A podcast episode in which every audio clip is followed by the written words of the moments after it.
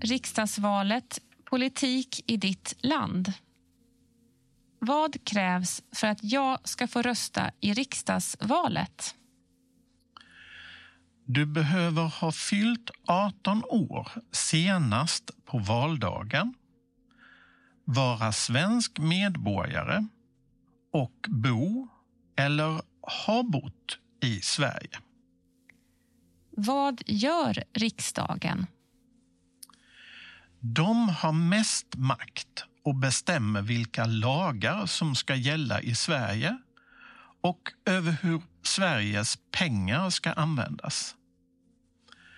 De beslutar till exempel vilket betygssystem som ska användas i skolan och vilka regler som gäller för Försäkringskassan. Riksdagen ger uppgifter till myndigheter, region och kommuner att utföra. Röstar jag på vilka lagar som ska gälla? Inte direkt. Du röstar på ett parti som ska föra din talan. Det är 349 ledamöter, alltså personer, som sitter i riksdagen. Partierna får ett visst antal personer i riksdagen beroende på hur många röster ett parti fick i valet. Kan alla 349 personer vara från samma parti? Det är möjligt, men inte troligt. Vi har flera partier i Sverige som får olika antal röster. Under 2022 var det åtta partier i riksdagen.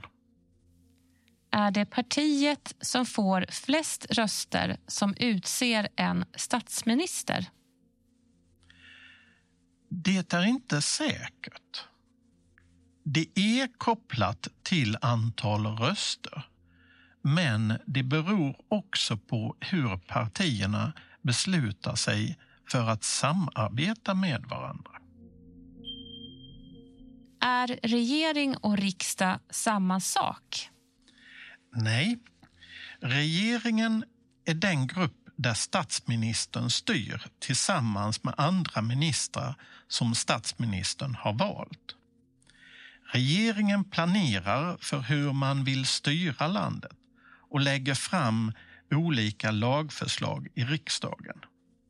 Det är riksdagen som beslutar om förslagen. Är alla partier i Sverige med i riksdagen? Nej. Ett parti måste få ett visst antal av rösterna för att komma in i riksdagen. Kan jag rösta på en person?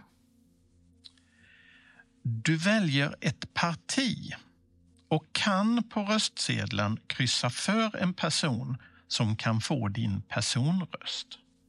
Kan jag efter valet få veta hur de olika partierna röstar i riksdagen? Ja. Riksdagsmötena är öppna för alla som vill gå att lyssna.